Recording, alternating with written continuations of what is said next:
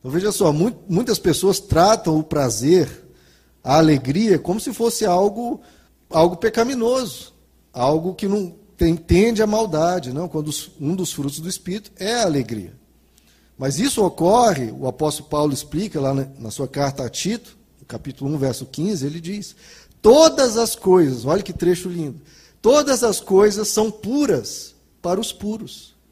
Já para os impuros, todas as coisas são impuras. Nada é puro para os impuros. Ele fala, de fato, a mente deles, desses impuros, está corrompida. A consciência deles está corrompida. Então, a pessoa que está vendo pecado em tudo, ah, isso é pecado, olha, essa piada aqui, uma piada normal, ah, isso é pecado, isso é pecado, aquilo ali é pecado. A pessoa que está vendo pecado em todo lado, o apóstolo Paulo diz, a consciência dessa pessoa está corrompida. Porque ela, dentro do coração dela, é tanta tentação, a pessoa, ai meu Deus, olha aquilo, ai, a pessoa é tão perturbada, a pessoa não tem um domínio próprio, não tem uma, uma satisfação na graça, ela é tão focada nisso de pecado, que ela fica vendo pecado em tudo e fica proibindo todo mundo de fazer tudo. O apóstolo Paulo diz, para os impuros, nada é puro. Já para os puros, tudo é puro. Ele celebra a vida, ela, ele vai com leveza diante da vida, tendo cuidado com aquilo que faz mal, mas ele vê o mundo de uma forma bela. Ele vê o mundo de uma forma colorida, não de uma forma cinzenta, não de uma forma sempre ameaçadora, não. Ele vê a graça de Deus nos dando, nos abençoando, e com isso ele tem um coração grato, e com isso ele celebra, e com isso ele tem o fruto do Espírito da alegria. Quem criou o prazer, queridos? Será que por alguns momentos Deus tampou os olhos assim, deu poder para o diabo, olha, o diabo vai lá e cria o prazer, que eu não quero nem ver o que é esse negócio, não quero. Não, quem criou foi Deus.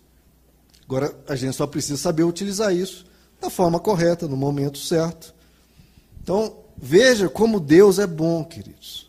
Veja, quando Deus criou, eu acho o jardim do Éden, ele tem tanta coisa boa da gente tirar dali, veja só.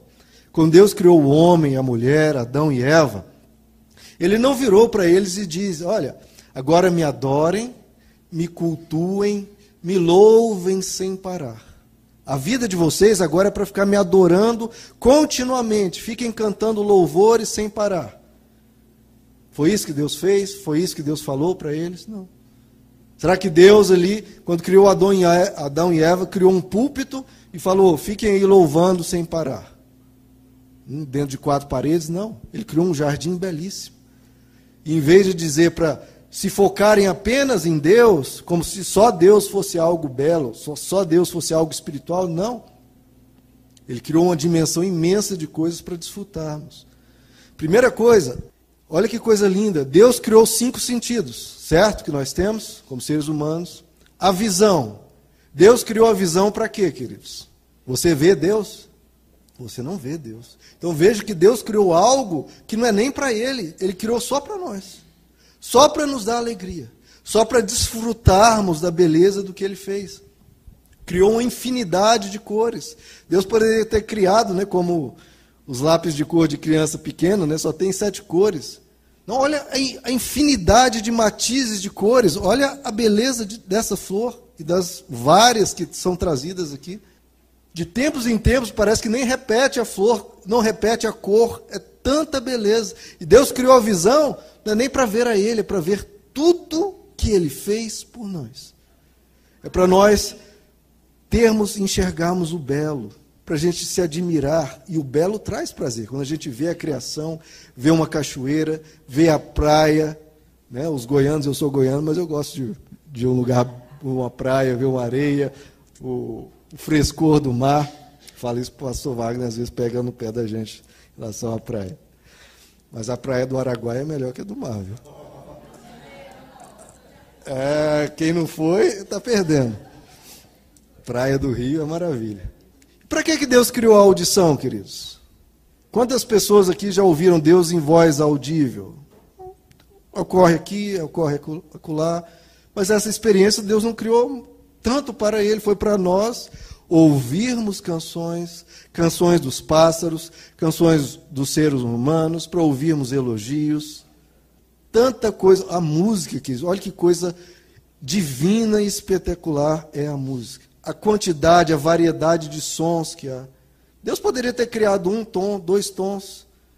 Existem sete tons e vão para cima, vão para baixo, é cocheia, é sustenido, é si bemol, é uma loucura, eu não conheço nada de música. Mas é muito lindo, queridos. E Deus criou isso para você. Te deu audição, te deu esse privilégio para você se alegrar na sua vida. Eu falei, a alegria que a gente tem, queridos, porque há trezentos anos atrás, se você quisesse ouvir uma música, bom, você tinha que cantar, porque senão não tinha música. Hoje você pega um celular, vai no computador, vai no carro, tem música para todo lado. Olha que privilégio que nós temos. Outra coisa, Deus criou a fala, para a gente se comunicar, para a gente cantar. Deus precisa da nossa fala? Não, pelos nossos pensamentos a gente pode orar a Deus, falar com Deus nos nossos pensamentos. Mas Ele nos deu a fala para trocarmos experiências uns com os outros, para conversarmos, para contar uma, uma boa notícia, para falar um elogio, para alegrar o outro. Tanta coisa boa que Deus nos deu. Por que Deus criou o paladar? A gente tem como experimentar Deus com o paladar? Não, Ele criou isso só para nós, queridos. Só para nos alegrarmos. E olha a variedade de sabores que há.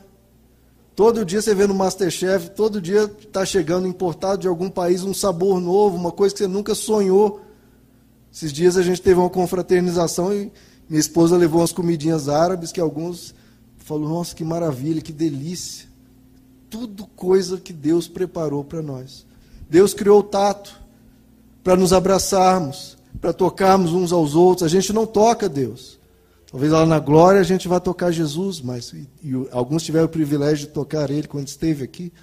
Mas Ele fez isso para nós nos abraçarmos, para a gente se alegrar, para a gente ter contato, para a gente tocarmos uns aos outros, fazer um carinho. Tudo isso é divino, tudo isso é belo, tudo isso é Deus nos dizendo, alegre-se. É Deus nos dizendo, seja feliz. Eu criei tudo isso para vocês desfrutarem.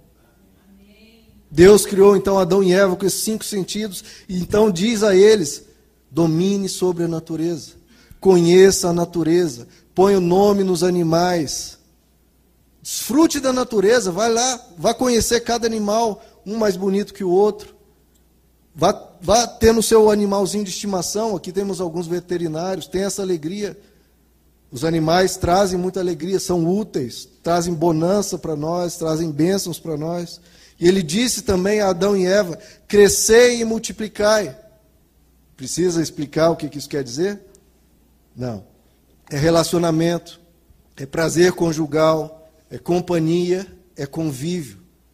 Se alegrem homem e mulher um com o outro. Deus que criou o relacionamento sexual para os seres humanos se alegrarem. Também diz, vá, multipliquem-se. Ou seja, tenham filhos, desfrutem dessa maravilha de ter uma vida nova, no seio, no ambiente do seu lar. Celebrem a vida, gerando mais vida ainda, sempre mais vida. Amém. E aí então Ele diz, também coma de toda a árvore que há no jardim. De novo, Deus poderia ter criado quatro árvores frutíferas, cinco, dez, quinze, vinte no máximo, estava passando de bom. Mas olha a miríade incontável de sabores e de coisas que Deus criou para nós, queridos. Ou seja, Deus não é um Deus de pouco, Ele dá abundância ao ser humano. Por que que Deus criou tudo isso? Porque Ele quer que você seja feliz. Ele tem esse fruto da presença dEle que Ele quer produzir. Ele quer que você se alegre.